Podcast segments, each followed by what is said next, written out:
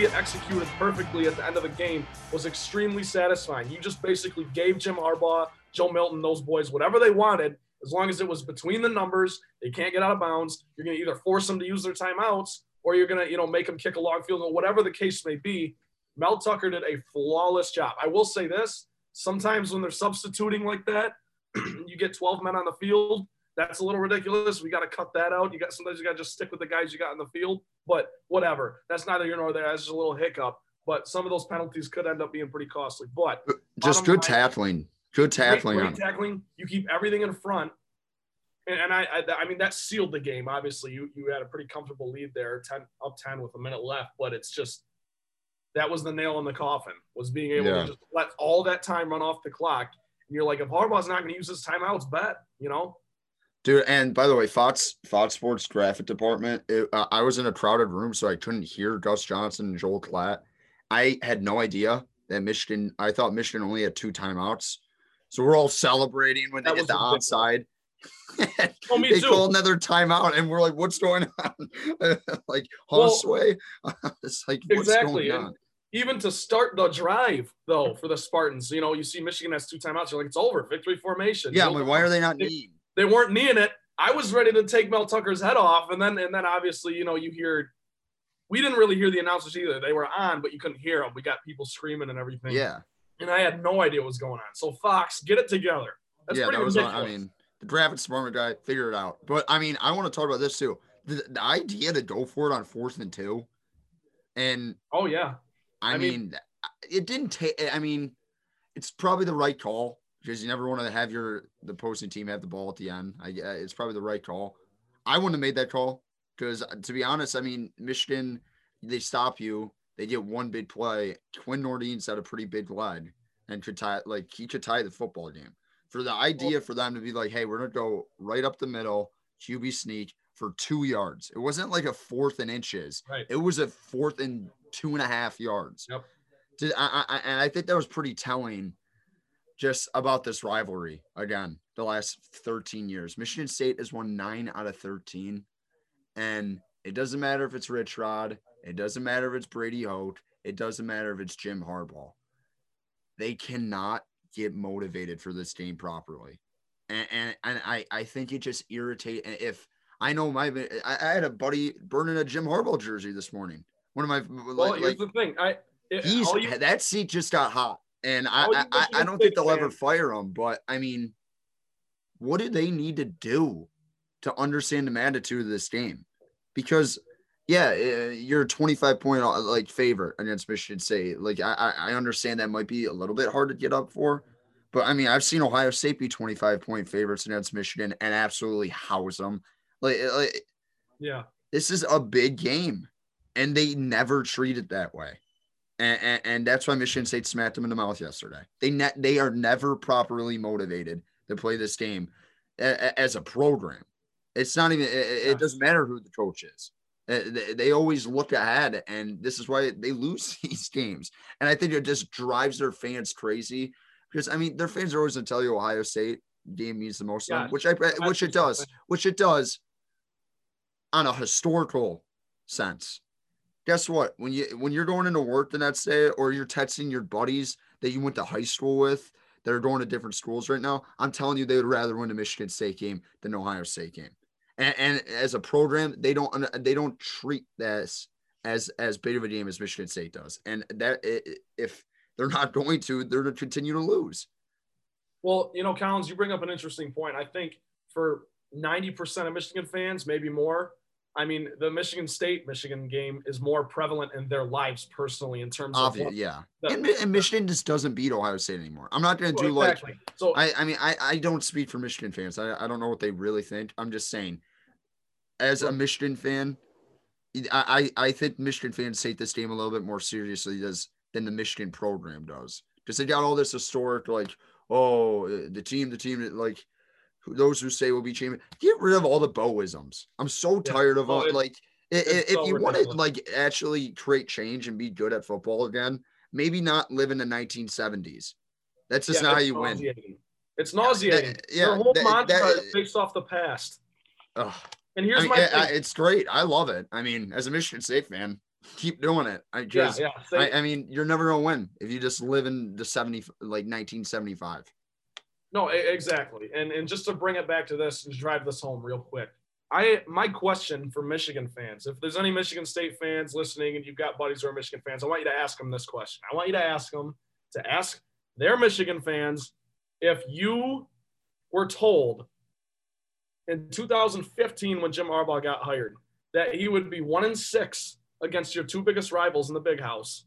And I don't know what his record is overall against those two schools, but if you would have told him that, he is. Is this his fifth year?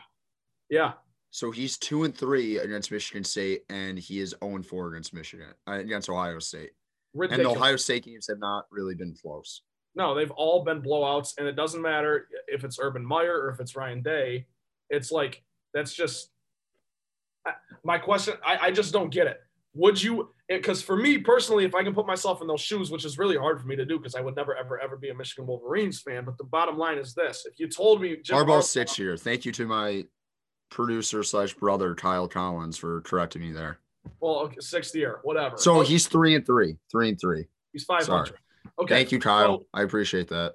if you told me Jim Harbaugh's record against my two biggest rivals, I would have said, give me someone else because those games mean everything. You have fans in East Lansing right now who would not mind. I'm not going to act like they wouldn't mind, but they'd be content losing the rest, losing out. You beat Michigan. You beat Michigan. You won the biggest game on your schedule. Mel Tucker, what a first win. You know what I mean? Collins, you talking Yeah, you about know, no, seriously, it- especially it in this just type of means more for this program than it does to Michigan, and that's the discrepancy there. That's why you always see the Spartans get up for this kind of thing. And Mel Tucker, you know, going back to the fourth and two play, going for it. Yes, it speaks volumes about this rivalry. He was emotional, man. Win. He was, but and that's my other thing. It also not only does it mean a lot about the program and and how much this game means, but it also me it, it tells me a lot about Mel Tucker and his relentless mantra. I'm Relentless, baby. Process face. driven. I'm gonna Process driven, nose. Trent. I'm gonna rub your nose in the dirt in the big house. Four than two. See ya. Warm up the buses. Do what you got to do. Whatever. That's great. I loved it. I loved every part of it. And Collins, you're exactly right. I wouldn't have made the call either because I don't have the guts to do it. Quite frankly, It wasn't like that gutsy of a call, but like I it mean, was it like the- because if Michigan ends up kicking a field goal there, he's on the. I mean, you're not. yeah. No, no, no. call. It's a, it's a hindsight's 2020 kind of deal, but it's just one of those things where, yeah, if Quinn Just go win the does game. hit Yeah. a bomb, then you then you're tied up and whatever. Yeah. I I, I want to move the discussion back onto Michigan State. I don't. I, think they're pretty. If they're a play like they did yesterday, they're a pretty good football team. And you said like four and four as a possibility. I'm not trying to like oversell this team. They they could win uh, some big football games. And I know Mel Tucker did this in his first year at Colorado, where he would drop a bit, drop a really bad game, and then they would play up to their. They would just play their competition. So I, I- think four and four is probably realistic then, but I thought Michigan State was good yesterday at all facets of the game. And if their defensive front is going to play like that against a Michigan Yes. offensive line, who I thought was good, like, uh, and maybe I was wrong. Maybe Minnesota's defensive front was just that bad because Michigan was running at eight yards a pop against Minnesota last weekend, and National. and Giles Jackson couldn't get out of the backfield when he was getting the ball handed off to him by Joe Milton. So I I I- don't know what to make about Michigan. It's so early, but you, you're so right, especially in this COVID season with eight games. So it's not an asterisk season, but it's like you, you got your rivalry games, and you just like maybe if your team's a contender, you want like th- then it matters. I, literally, this game. I like Michigan State to lose the rest of the games this year, and I think Michigan State fans would be happy. Well, that's what I'm saying. It's not like I, And I and I I hate to be that guy where like Yeah. Uh, all the emphasis on one game, like yeah, all you care about is Michigan. And this year, yeah, that's basically it. That's Because all I really other- care about this year. Beating Michigan, and factor- they beat Michigan. the other factor is that you got your teeth kicked in by Rutgers. I mean, not really. You had a chance to win, but it's just like it's Rutgers. That shouldn't have happened. I don't care if they're leaps and bounds better than they were last season. They're still the worst team in the Big Ten. So you you definitely had that disappointment coming into this game. And that is why that line was the way it was, you know, 21, 25, whatever the case may be, point underdogs. And you beat Michigan. I, I, I can't, I'm talking in circles. I can't emphasize it enough how much this means for the fans and Collins, that brings us back to this point of it's it's it's a hard way to phrase it because Spartan fans obviously wouldn't be happy going one and seven. No, if, no you one could will. win, if you could win one game on the schedule, it would be the one you won yesterday. So we have to commend the Spartans for doing that. And Collins, you're exactly right. It starts up front with the defense because Rocky Lombardi might be the quote unquote leader of this team, and he's a great guy. I think the offense might just be good. No, Like, the they, they, offense- they got weapons. it's at least creative, you know. And yes, Yeah. they do have weapons. The, the emergence of Ricky White yesterday, you know, that that adds a whole nother you know fold into the whole mix. But what I was going to say was on the defensive side of the ball, as you said earlier, Antjuan Simmons just factually is your best player on this team. He's a beast. So I mean, yes, this team it's going to hinge on the offense because you obviously got to score points to win, especially in the Big Ten. But this defense, I think, is going to be the driving force of this team. Through two games, I think we can say that's fair because the defense clearly was not the problem against Rutgers. Seven turnovers in that game. You you flip it to zero against Michigan, a much better team than Rutgers, and you see what happens. So to me, you're exactly right, Collins. I think the offense might be pretty good. You know, not great, but not definitely not. can't really bad, run not the football, but- Rutgers. And the defense is just full of dogs and guys who want to play, guys who are going to keep the keep everything in front of them, not let up any big plays, that kind of thing. That is If- what wins. if there's secondary plays that you did yesterday, this defense can be pretty productive. I I I don't know how consistent the D line's gonna play like they did yesterday, and I don't know what Michigan's offensive line is. I know they have four new starters, and that was a big question mark. And last week they looked really good, so I mean maybe they regress to the mean in the next couple of weeks, and we'll figure out if they're a really good unit. But I mean they they worked them in the run game yesterday, Un- unless there was an outside run with Joe Milton. Anything inside that looked like old school Mark Dantonio Yeah. type defensive line work because that that is what they used to do. They used to roll in whoever they had is yeah random. You got a guy like Joel Heath who didn't even play for like half his career starting at the NFL level. That was the type of depth that they had, and, and that's how they played yesterday. And, and I know they don't have that depth, but they they played fresh all day. I I, I it's just maybe that it, it is maybe the weirdest start to a coaching career of all time because last week couldn't have been worse. This week couldn't have been better. And, and I don't think you'll ever, ever see someone start a coaching career like this ever again. And I know it was like the first Michigan State coach won his first appearance since Nick Saban in 95. It, it didn't matter. I mean, to they were better. It wasn't a fluke. Yes, At that's all. what I was going to say. It was not a fluke. It was came into the not- game with a game plan. You executed it. Basically, yeah, Michigan never led, so I- it, it can't be a wire to wire win because there are a couple ties in there. Yeah. you know what I'm saying. You came in. You were the better team from the first quarter through the end. Michigan State should have been up up 21 and a half.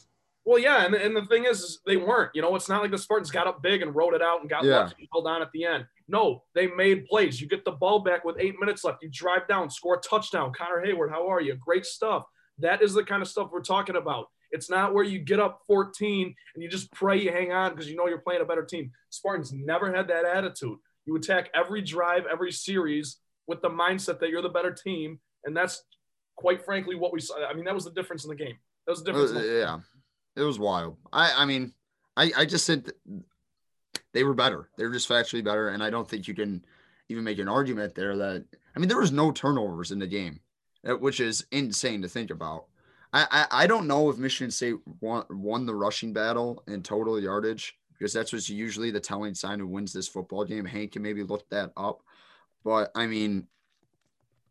I'll say this: their goal line play calling, very good. Uh, that that third down catch to Connor Heyward for his first touchdown, that, that that's NFL, that's NFL like concept stuff. And Connor Heyward's shown you throughout his career, even without gloves, he's got the best hands maybe on the team. I love that he wears no gloves, by the way. yeah. Love it. Just a little, little extra grit, a little extra grit especially with the black cleats and white jerseys and green helmets. By the way, I, I know like Alabama, Penn State do it. Get rid of it. It looks so bad. The black cleats with the white jerseys and the green helmets just looked horrible.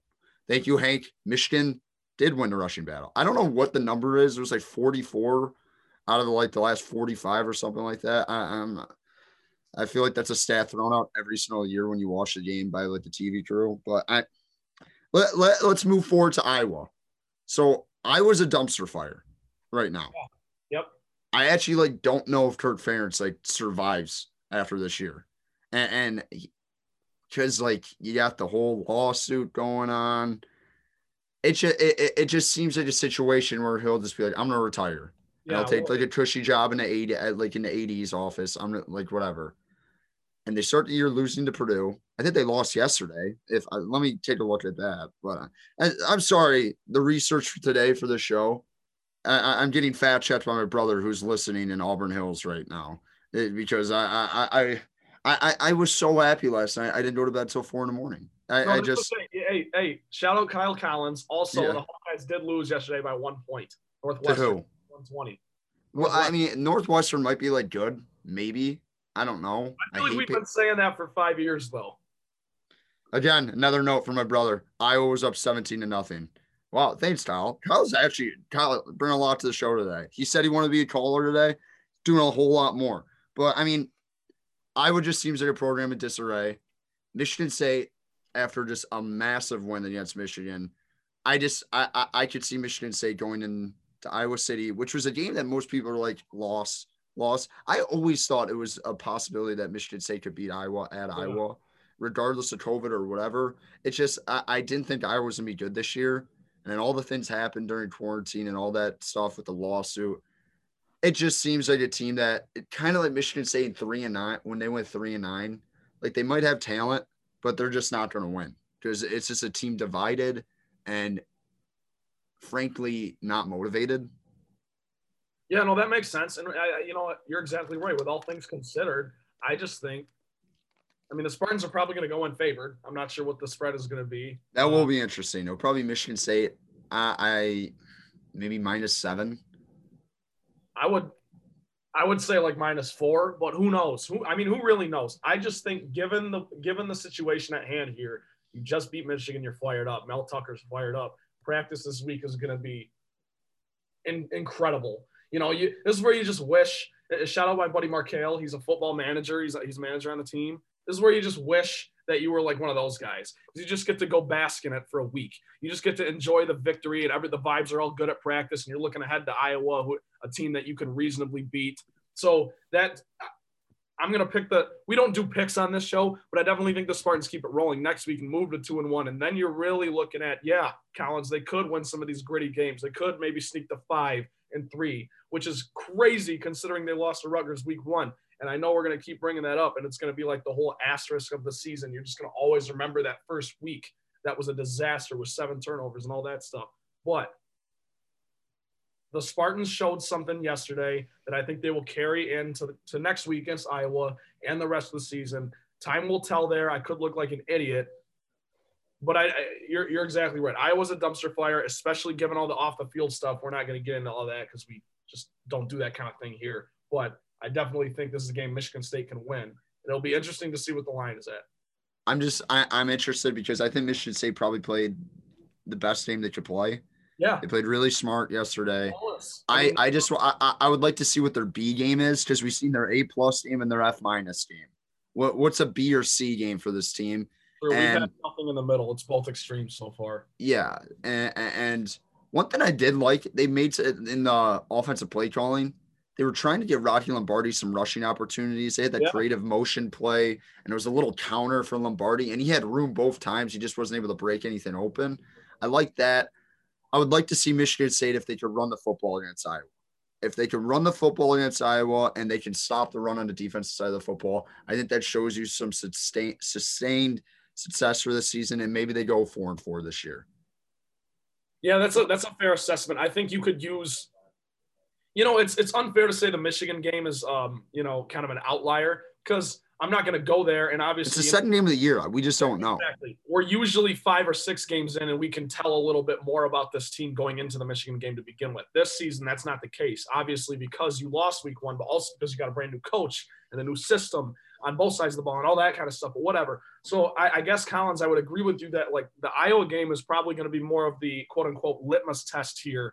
You know, the- uh, it's not even a litmus test. I just like I just don't expect them to play at this level next week and I don't expect them to play like they did against Rutgers. So I, I I'm. That's the thing because it's going to be somewhere in the middle there. You got up for the. What's Michigan. their B game? That's all I want to know. What's what, their yeah, B game? Yes, yes. And what is what's your you know plan B also because everything worked yesterday against Michigan. Not many adjustments needed to be made. That's another thing. So you kind of look on the offensive side, Collins, you mentioned it. You got to run the ball against Iowa. And if they're able to do that and establish the run, I think that, that that's going to be the difference in the game. So, yeah. I, one thing, there was a lot of conversation last week, and we talked about it. Where's Elijah Collins? Like, where? I, I think it's pretty apparent Tucker's got like the guys that he likes yep. in his system. Yep. And one thing, one thing that like these freshmen from Georgia. I mean, Simmons broke a run early that kind of set up that Ricky White touchdown. Where that's one thing Michigan State has been able to do the past 15 years that I I mean they get a lot of credit for it, but they just find guys in Ohio, Georgia, maybe not even not even in the state of Michigan who are two or three star guys, and they get to campus and they're immediately turn people's heads. I I don't know how it happens because it, like Michigan State will get the highly rated guy out of Detroit every like three or four years or something like that, or like a Devonte Dobbs, and then you're you're wondering about questions about him once he gets to East Lansing, and you're like, oh no, you know this Josiah Scott kid who was a two star recruit, he's going to be an NFL player. Like they they just like no, it, it, the be to be able to do that like they with the efficiency they have the last 15 years is why they've been pretty successful. And uh, that I I think yesterday with Ricky White, Jordan Simmons, and some of these three star guys from Georgia. And I, I never even heard of Ricky White. I've never heard of Ricky White, and I'm pretty in tune with Michigan State football and Michigan State recruiting. I'm just saying, I think that just proves the blueprint at Michigan State if you're going to be successful in East Lansing. You got to find these guys in Georgia, Ohio, and other places that are maybe a little bit off the beaten path and have a little bit more, I don't know, don't have the flash and stuff like that, but they're Michigan State guys. Like Ricky White and Jordan Simmons are the definition of Michigan State guys. Yeah, absolutely. Because that's also, you know, that's a that's a, one of my questions was going to be to you. Do you think Ricky White was a flash in the pan? Because my answer is no. I don't think so. I think you, you know, he showed yesterday against a pretty good secondary that he's going to be able to do this. You know, and and you you look ahead, you know, the years you got to come. And, and you mentioned something interesting about the recruiting. That's what Mel Tucker brings. He's going to yeah. expand horizons a little bit. He's not going to stay so Midwest. I, I yeah, I'm very interested because they're doing a lot of recruiting in California. I know he's got those ties there because Colorado, he's out west, sorta. Yeah. And, and, and, and, everyone kind of pits from Texas because Texas is just so football heavy and has so much talent in that state. So that'll be interesting to look at. But we're going to take a quick break here on the Green and White Report. After the break, talk about the World Series. Your boy Klain finally got one, Trent. Yes, he did. And then we're going to talk a little Tigers and AJ Hinch. And then at the top of the hour, Sparty Awards of our favorite Halloween costumes growing up. Stay locked in here at the Green and White Report. You're listening to WDBM.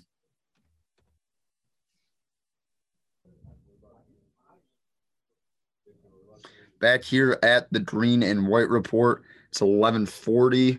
Got about an hour, 20 minutes till kickoff in the NFL.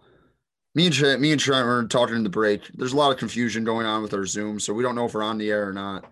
But I, I figured since we know we're on the air now, Conrad's uh, this is a PSA. You dropped the ball last night. I don't know what was going on with the phones. I call, I looked at my phone. I called them 30 times last night.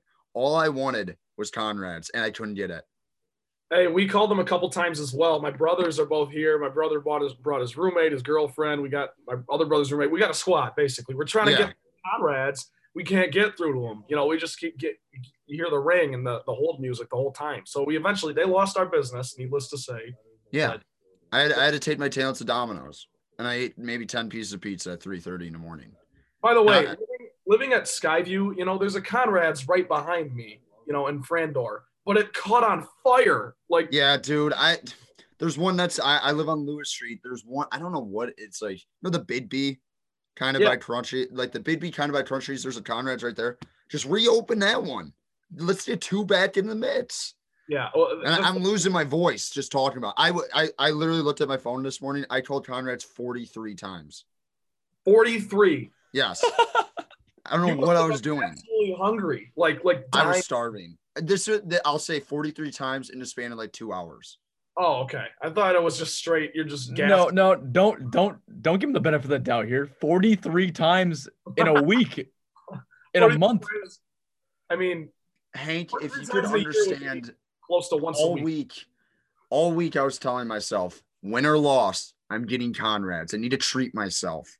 It's a, it's a Tom Haverford and Donna and Parks and Rec. It's like treat yourself. That's whenever I get Conrad's, I'm treating myself. I was like, all I want right now is a number one and some mat bites, and I couldn't get it.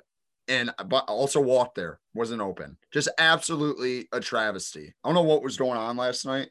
Might have been daylight savings. It, it, it was post-apocalyptic. I it, it was post-apocalyptic that I could not get food at 1.30 in the morning in East Lansing. Especially on Michigan. Bell's wasn't even open. Bell's is open till like seven in the morning usually. Yeah, it, it was a little outrageous. We ended up audibly and we did fine, but it was a little weird, you know, not being able to get through the Conrad. Unbelievable. That, I mean, Unbelievable. But let's move on. Last night. World Series, Dodgers win. You didn't put this in the doc, but Kevin Cash, I mean, no, this is where analytics are ruining baseball. Kevin Cash taking out Blake. I, I think it was a good thing that happened for baseball, though. Like, eh, like oh, people were like, "Oh, this is sad. This is sad. This is sad." And then, like two days later, Tony La Russa got hired because they're basically like, "We're not going to do the analytic thing. We're gonna yeah. get, we're going to go get an old school baseball guy." I.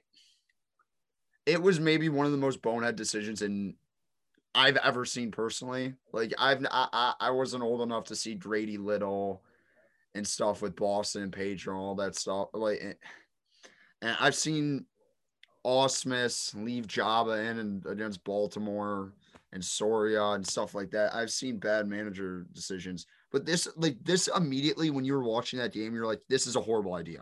Yes, because you would just horrible. know. We've said Collins for the two weeks we've been talking about the World Series, whatever. That just you know when you're playing the Dodgers, you're going to have to at least score five, six runs to win the game. Like the Dodgers just score. They they rake and they score with the best of them. Yes, you got a 1-0 lead, and what was it, the fifth inning when he got pulled? Unbelievable. Uh, I believe six. He went five and a third. Okay, either way, you're pulling him early. That that early. His pitch count was, I believe, it was 73, 75 pitches. He's rolling. No one can hit him. And I two I, singles, I, not even like hard hit singles. Right and I forget which which Dodgers player said it, and I'm paraphrasing here, but you know they they were kind of like we were cheering.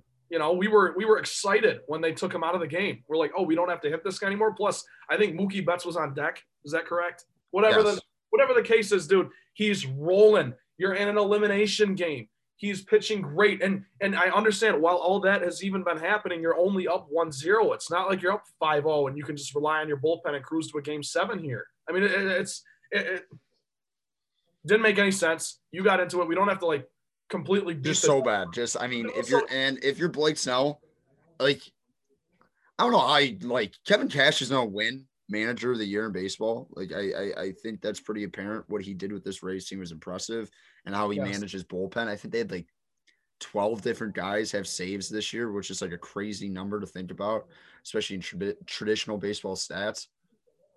Like he will never live that down.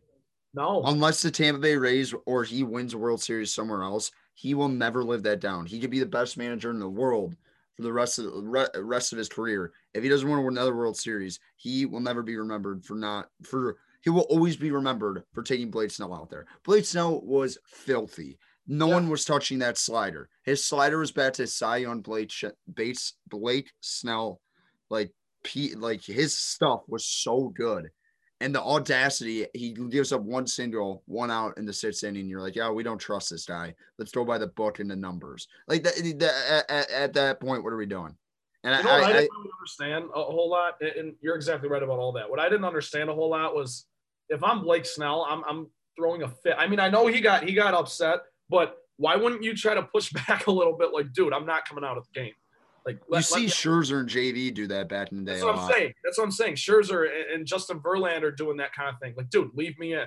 Do not. You're not taking me out. I have earned the right to be right. And that to me is where I think Kevin Cash got a little, you know, given what he did with this Rays team, and it was unbelievable. And he is manager of the year, but it's like that's where I think he got a little went to his head a little bit. You know, yeah. I'm, a manager, I'm a manager of a team in the World Series without really a ton of stars. We're playing the Dodgers. We're up in the sixth inning. I'm taking you out. I'm going to yank you. What the hell are you doing? You're down three to two. Uh, it, it, it was unbelievable. It, I, I was I was screaming at the TV. Yeah. Just like I I I'm no baseball genius, No, But I know, uh, I, I I know you don't take that guy out of the game at that point, and like, and not know what's going to happen, because the Dodgers were just begging to get to the bullpen. And the one thing that sucks about baseball now, like I, it's like the last three or four years, I'm so sick and tired of seeing these bullpen games. Like Yeah. just so, it's just the It's games are long the games are long. There, there's like no trust in, in, the starters, and they, they're there's micromanaging every little thing. That's why baseball. I mean, everyone's talking about how analytics is killing baseball. I I do agree with that in some sense. I like it. Should, I, I it is. I don't know. I I can't take. I, I am an old man. I hate the shift. I, I'm literally like the oldest man about the shift because I th- honestly think the shift you give up more runs than you save personally. I, I, I know the numbers Yeah. don't back that up, but if you're shifting people when there's men on scoring position, I just I don't understand that. And I just get rid of the reliever games. Yeah, based on what's having more exciting process, I, I, I mean, product, do not do that because I cannot. It takes so. It, these games are four and a half hours, well, and, and and a half know, hours basically. not as fun either. It's not as fun. I want Justin Verlander going eight innings, throwing you know twelve strikeouts. That's that's what we love. You know, that's the kind of thing. Yeah, that I want I, I want I, want JV against the Oakland A's like it, for, Yes. in games five of the ALD like for Snell not have that opportunity it sucked and it I think it robbed us of a game seven which would have been interesting because you would have seen probably the best pitcher in baseball Walker Buehler have an opportunity to put his stamp on the World Series but all in all I'm pretty happy for the Dodgers I, I mean crazy about Justin Turner. We didn't even mention that. That was one of the Yeah. most bizarre things I've ever seen in my entire. No one's really talking about it either. like they're just like, I think it's because everyone likes Justin Turner. It's not like it happened to someone you know like a polarizing player yeah, like A Rod in his heyday or something like that. It would have been like a huge deal. Because my thing is this: obviously you can't go out there when you got COVID, but this dude has played with the Dodgers the longest on the roster, except for maybe Kershaw. He's been there forever. He's the heart and soul of the team, leader in the clubhouse. And he was a huge part, obviously, of getting him to this point. He deserved that ring. So for him to go out and take one picture, I am personally not going to be up in arms about it. But he did have coronavirus. He put a lot of people at stake there. So that obviously isn't cool. The, bit, the, the bottom line though is this happened a week, uh, you know, a week and a half ago. We just wanted to at least mention it here on the Green and White Report. The Dodgers are World Series champs. I'm so happy for Clayton Kershaw. Matt Stafford is next. We'll talk about that later. We'll talk- okay, let's Matt relax. Stafford's next. By the way, do you have a Marvin Jones jersey on? I do. I love Marv He has like not got the football all year. Because it's his contract year, and they're trying to. uh, I'm telling you, that's a Are you a conspiracy theorist that they're not? They don't want Jones to get the bad. Yes, yes. You, you- Okay. you can- you can ask any, since we're big time journalists here, we got all these guys in our, our Rolodex. Ask any big time wide receiver ever. Ask Randy Moss, ask Greg Jennings, ask any of them. I don't think Marvin Jones is in that category. I don't know how we're talking about Marvin Jones. no, no, I'm just now, saying but- it's a thing. You throw to the guy less when it's his contract year because they want your numbers to look worse. They want to deflate your value so They don't have to. They don't have to back up the Brinks truck. And I'm telling you, if the Lions don't pay Kenny Golladay or Marvin Jones, it will be the end of the Stafford era in the worst way possible. If they don't go- pay Golladay, I might I might turn the keys in to the dealership. I might just give up because they have to. Top ten We'll receiver. get to that in a bit. We'll get to that later. But yes, I am wearing my Marvin Jones jersey proud. We are now T minus one hour and 10 minutes from kickoff here on Sunday. It's beautiful. Okay. Another topic in the game of baseball. Detroit Tigers hire AJ Hinch. I love it. I'm a I I have a feeling Trent you don't like it. No, you know what? I, I didn't like it initially. Excuse me. And I thought about it more, and I'm coming around to it. Because my thing is this. And Collins, you mentioned something funny on the Motown Rundown. Shameless plug. I feel like you do it at least once a show. So there you go. Check out the Motown Rundown podcast. Talking about the Tigers, you know, when they originally, when Gardenhire, excuse me, originally stepped down, you're looking at who the potential candidates are here. And one of the things that you said, Collins, I don't know if you remember, was, yeah, go after Hinch, go after Cora. I don't care. I don't care what kind Yeah, of who record they cares? got. I, they, they win. They're winners. Yeah, like uh, and and I don't I don't really buy into the whole thing. Like I'm not gonna defend the guy. Like I, I saw a couple people are like, oh, he tried to stop it. He just didn't stop it like hard enough. Like if he really wanted to stop it, he could have stopped it. I don't really care that he was a part of a cheating organization. I really don't because eh, historically he's a good manager, And it, it, it, the thing that's gonna kill me, I think he shifts maybe more than anyone in baseball. So that that that will give me heart and chest pains when I watch Casey Mize Yeah. try and get out of jams. And there's seven guys on the right side of the infield, and they hit Yeah, a little number. ironic given how you just kind of wrote your hate letter to the to the MLB about the shit. Yeah, I know, I know, but I, we got AJ Hinch in there, but yeah, I, I like the hire. I Al Avila, like calling him like 10 minutes after the World Series ended was really cheesy. And I was like, okay, Al, sweet. Oh, like, he's I know, a, that's and the he- kind of stuff that I mean, the Tigers can get away with that because they're still the Tigers. But yeah, that's that's one of those things. I was like, okay, dude, no one cares. No one cares. Like, I, I didn't care. Like, just go to, d- d- just don't hire Lloyd McClendon, and I'll probably be happy. And, Yeah. but I, I, I think this hire though just kind of shows there's excitement with the Tigers for maybe the first time in two to three years. Like, there's an actual belief that this team going forward is going to be good. yeah, well, and what I mean, I don't want to pull out all the you know stereotypical stuff here, but I mean, this is I this is a good hire in the in the sense that it's not a young, unproven guy like an Ausmus. You know, you're not Yeah. going from Jim Leyland to Ausmus. You're going from Gardenhire now to Hinch, who's won a World Series, although it has an asterisk by it, whatever the case may be. But it's just like you have a guy now who's been he's, he's battle tested, he's made runs, he's won, he played for the Tigers. People forget. People forget. Sneaky. AJ Hinch played for Tigers one season, 2004. I saw the, they kept on posting those pictures. Yeah. So I mean, like a rail. He was so skinny. yeah, he was. Like, dude, eat some food back then. Sorry. How to tall is he? continue. Well, I don't know. He looked really tall. I don't know. He had a good suit on when he got signed. Like his sign, like he, like him and Al were having a press conference. He had a great suit on, so that's a positive, I guess. Yeah, my yeah, that is. It is. He's he's a Yeah, My, my bottom line though is this. I mean, you you hired a guy who's just a proven dude. It's not Ausmus 2.0. You know, it's not quite Gardenhire where you've been around for 20 years and you're just like, you know, you've seen it all and all that good stuff. It's not that, but it's a change in direction at least. It's a little more progressive. And now what you have is you've got a young and up and coming Tigers team. You know, Collins, we talked at length all summer about how this Tigers team, you know, kind of turned some heads this year and surprised some people and maybe, you know, kicks they maybe leapfrogged one year in the rebuild process. You know, like they you've got a lot of foundational pieces now that you didn't really necessarily think you had in 2019. So I think going forward, AJ Hinch could absolutely be the guy. I don't care about his record. I don't care about his reputation. If he wins baseball games, and this is how the whole city of Detroit feels as well. If he wins baseball games, doesn't matter. No one cares. care. Yeah, if you care about the cheating scandal as a Detroit Tigers fan, you're a nerd. You're a nerd and you're a loser. Who cares? Well, you know Had what? No, had no effect on what the Detroit Tigers were doing. These no effect. care. You know what? They can. They can care. But I'll tell I you right. I don't. I don't care. get- I, I think it's stupid if you care. Well, I'm, I'm, I'll give these people a pass to care until the season starts and you realize, hey, this guy's actually a pretty good manager here. Tigers are in, you know, second or second or first place in the Central, you know, one month in. And then it's like we're actually having a real conversation about, you know, what this team can actually do, not just, you know, oh, it's going to take a little while and these young guys are still improving, all that kind of stuff. I'll say one thing.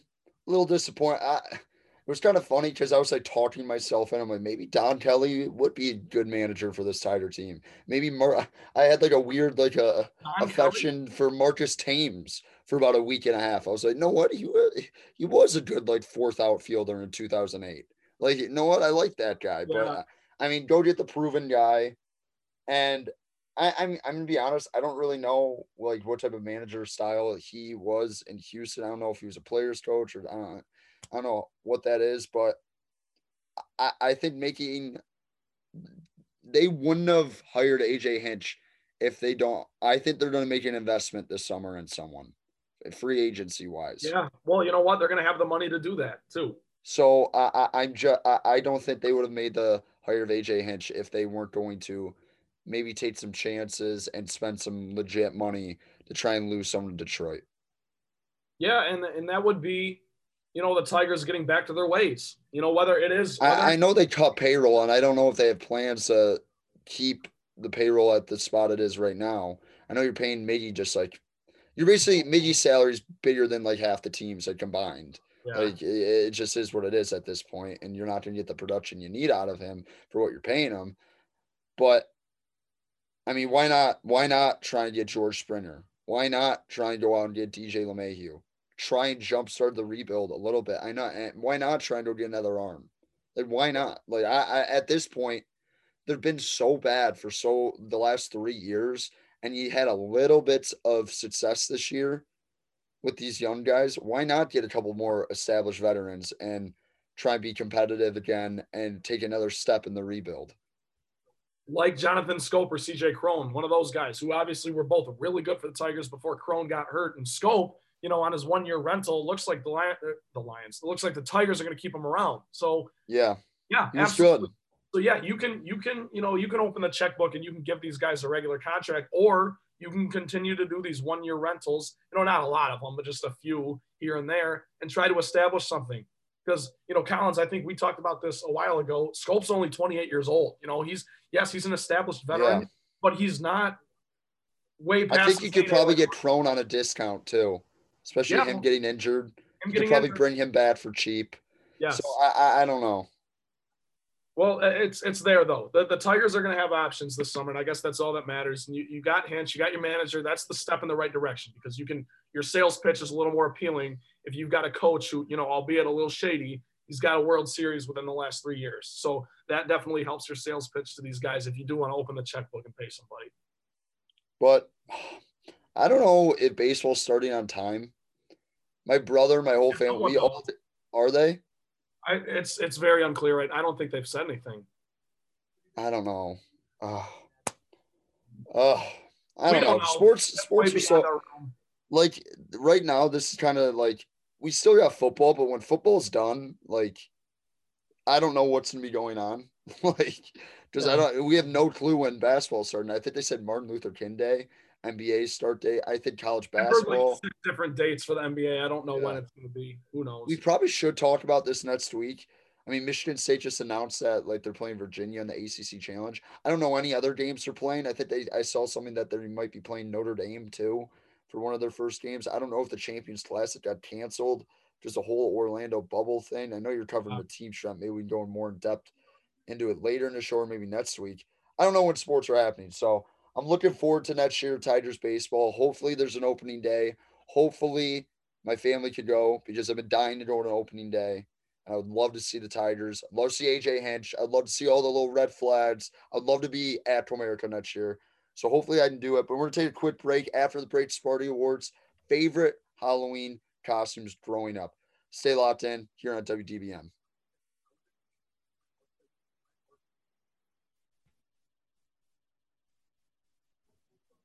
Thank you, Nathan Stearns. Sparty Awards, favorite Halloween costumes growing up. Trent, you already talked about what you we were this year for Halloween. It was a little bit different Halloween. There's still people out everywhere dressed up from Wednesday to Saturday like it usually was. It's just not the same thing. You're not going to see the huge frat parties. You're not going to see the huge house parties. But there, there's still people around East Lansing and some pretty funny Halloween costumes. Did you have any that caught your eye? Oh wow. Um I saw Steve Irwin, the Crocodile Hunter. I loved that. That was dude. Awesome. Are you kidding? Are you being serious? No, no, I'm serious. And I noticed it right away. The, the that, that's my old roommate. Oh, he with the, the with the Steve written on his thing, and he yeah, yeah.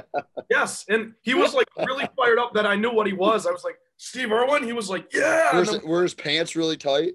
Yeah, yeah, shorts. Yeah, it was it was it was quite the scene. It was a good it was a good costume. That is hilarious. Shout out Jack. Shout out Jack for that costume, being Steve Irwin, the crocodile hunter. Rest in peace, Steve Irwin. By the but, way, I, I gotta throw this out there.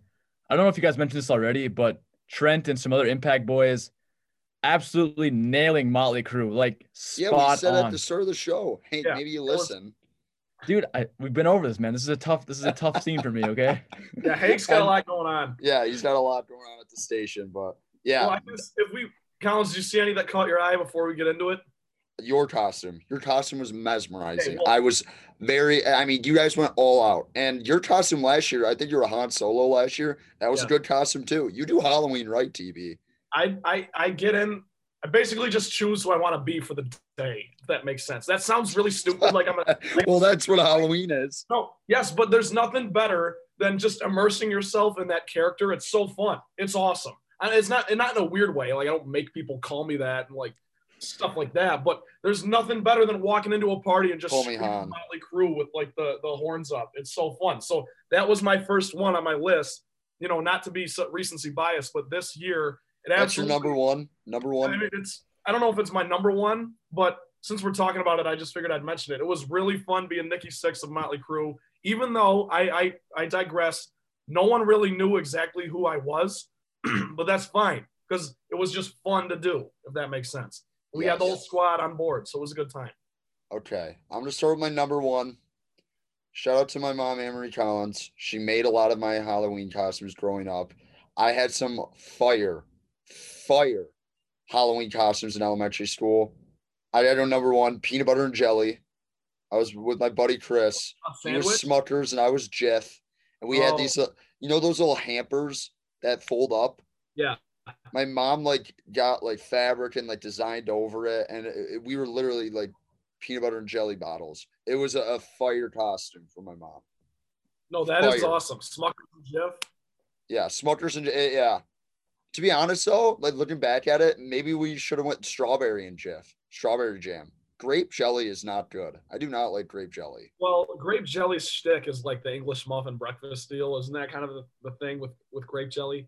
I guess. I feel like yeah, I, I you gotta be crazy to just go straight grape jelly. I feel like you gotta go either mixed berry or you just go straight to strawberry. Yeah, I I'm just not, I'm can't do a it. jelly guy. Period. I don't eat jelly on anything. Apple So I- jelly too. I don't even know if it's apple jelly, but it's like in that Smucker's little thing when you go to like a diner. That stinks. Orange marmalade is unedible. If you eat orange marmalade, you actually should have the cops called on you. I mean, that is like psychotic. I feel like I don't even eat jelly, and that's something that I would stay away from. But yeah, or uh, peanut butter and jelly. That's a very good costume. Shout out your mom for for putting Dude, that. she, I mean, she was bringing the heat for about. I, I got a couple other ones on, on the list that she made. But what was your number two?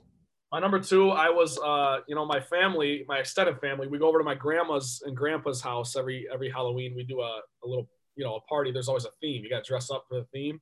One year it was Disney, so I was Aladdin. I was. Oh, I. I had, you know, I had the the fez on and like a purple vest, and I had a monkey on my shoulder, and it there was. you go. I carried around a lamp. It was a good time. That was fun. Have you seen the new Aladdin, like the live action one? Yes, it's all right. Will Smith's fantastic in that movie. Will Smith has reached the point in his career where everything he does is just you're gonna watch it no matter what. But it's he's starting. to- Even I did not watch Gemini Man. I will say that, but okay, I didn't either. But Well, okay, so I- maybe I- that I maybe take the that point is wrong. Yeah, but Will Smith. Will Smith was a pretty good genie. Uh, you know, fire, filled, just filled the fire music. Robin Williams' shoes pretty well. But yeah, Aladdin is my favorite Disney movie. Uh, Lion- Really? yes, favorite number one. Lion King two. That's kind of a hot take because everyone loves the Lion King. That's like number one up here and everything. The thing about it, every time I say like Disney movies, I always just like to say Pixar movies, which is that doesn't really count. Well, yeah. That I mean, like no, what I mean like, it- like it just factually does not count. When I think about Disney movies, I don't know. I feel like I was more just a Pixar guy. Yeah.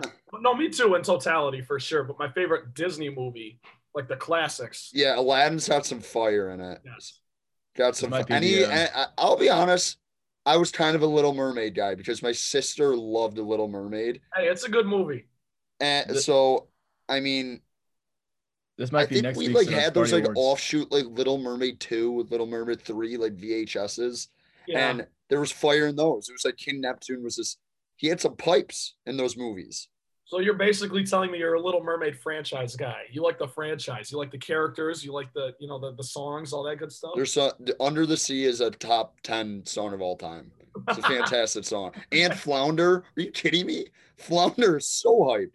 I love Flounder. I might be Actually- Flounder for Halloween next year. do it. You could get someone. That'd, that'd be electric. If you actually do that, you're gonna have to come back.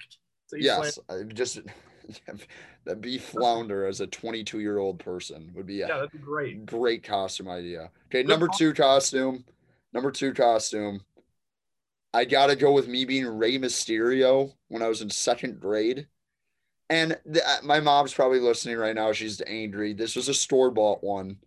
But the thing that made it so funny is I had a white Under Armour. And if you know who Rey Mysterio is, he has some tattoos on his stomach. I like wrote the tattoos out on my white Under Armour. And I, I, I mean, I wasn't like a fat kid, but I had a little gut. So I, my little gut is just hanging out in this Under Armour. and I got like Mexico tattooed under my stomach, like on, on the That Under Armour. It's just, it was just laugh out loud funny, and that was like at the peak of my WWE like love. Looking back at it, I probably should have been Shawn Michaels, but I don't know if that would have been appropriate for a second grader to be Shawn Michaels. So well, you know what? I, I don't know. I'm not gonna lie. I know nothing about WWE. Whenever you and Rabs talk about it, I'm always just kind of like I hang back. But from the sound of it, I mean, you went all out. It was dedication. You did the Oh, tattoo, I- you did everything. So you have to go out. Elementary Halloween is elementary Halloween and elementary Valentine's Day are top like. Oh, elementary! I love elementary Valentine's Day so much. You just got so many good candies. yes, It's just all- oh, you know what too? Because you you also always as- got Fun Dip too, and I love Fun Dip. I was gonna say, as a noted non-chocolate guy, thanks to last week's Sparty Awards, you probably love the Valentine's Day candy because it's all oh. it's all fruity and it's it's different. You know, it's good. Oh. It's It's, good. all good. I love it too, even as a chocolate guy. Okay. What, is- what, what what's your number three?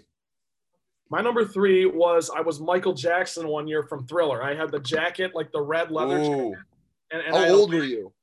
I was in fifth grade, so Oh wow. yeah, eleven. I think I was eleven years old, ten or eleven. Were So you was- moonwalking at school? Like you have you uh, have to fully commit to that, right? Well, the thing was, is everyone kept asking me, and I was like, I don't know how, I can't. So whatever. But that was really fun. I, I wore one glove. I had the jacket, which you know, one glove is from Billie Jean for all the for all the Michael Jackson stands out there. I know, I know, I didn't do it exactly right, but I had to wear the one glove with the jacket.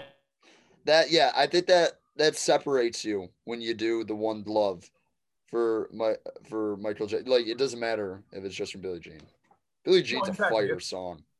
It is a Fire song. song. He's got many better ones than that, but it's a fire song. Yes. Okay. Number three, costume. Ah.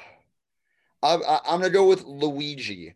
And listen to this. My mom. This was before they had a store bought Luigi costume. My mom. I went as Luigi solo. I didn't have a Mario because I didn't like Mario. I liked Luigi. So Dude, in set, second grade, I know third grade, I think my mom made me a Luigi costume, and it was so good and so spot on. And it's just funny that I ever was just like, I want to be Luigi by myself. Like looking back at that, that was just a bizarre move. well, how old were you at that time? It's second grade. I was. It was like peak. Age. Peak. It was like peak DS. Like I was playing Super Mario's on the DS religiously. Playing Mario three on three hoops on the DS religiously. I had my Mario baseball on the GameCube. Well, I was gonna you- say that that's your favorite game of all time. It's the best game of all time. Playing Mario Super, uh, like it was peak me just being obsessed with Mario video games, and, and, and Luigi was my guy.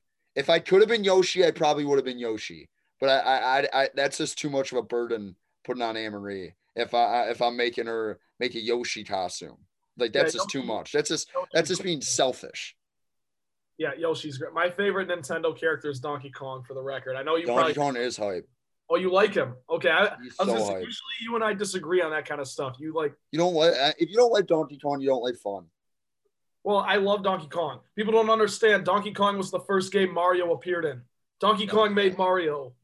Also, I will say this: Donkey Kong, the Donkey Kong Bongos game that was kind of like Rock Band, is a top ten bad game I've ever bought. Just, just stunk. I, never had it. It was It, like you get the like the Bongos it just was not fun. Whoever thought it was a good idea, it stunk. Like figure it out, Nintendo. Like that, Nintendo did like try to move into the music game. That they just never were cornering that market. That was just a terrible decision. Yeah, that, that was not great. It didn't really stand the test of time either. No, it did not. All right, let's move on. I guess uh, my fourth costume to round out my top four Sparty Awards Halloween costumes of my lifetime.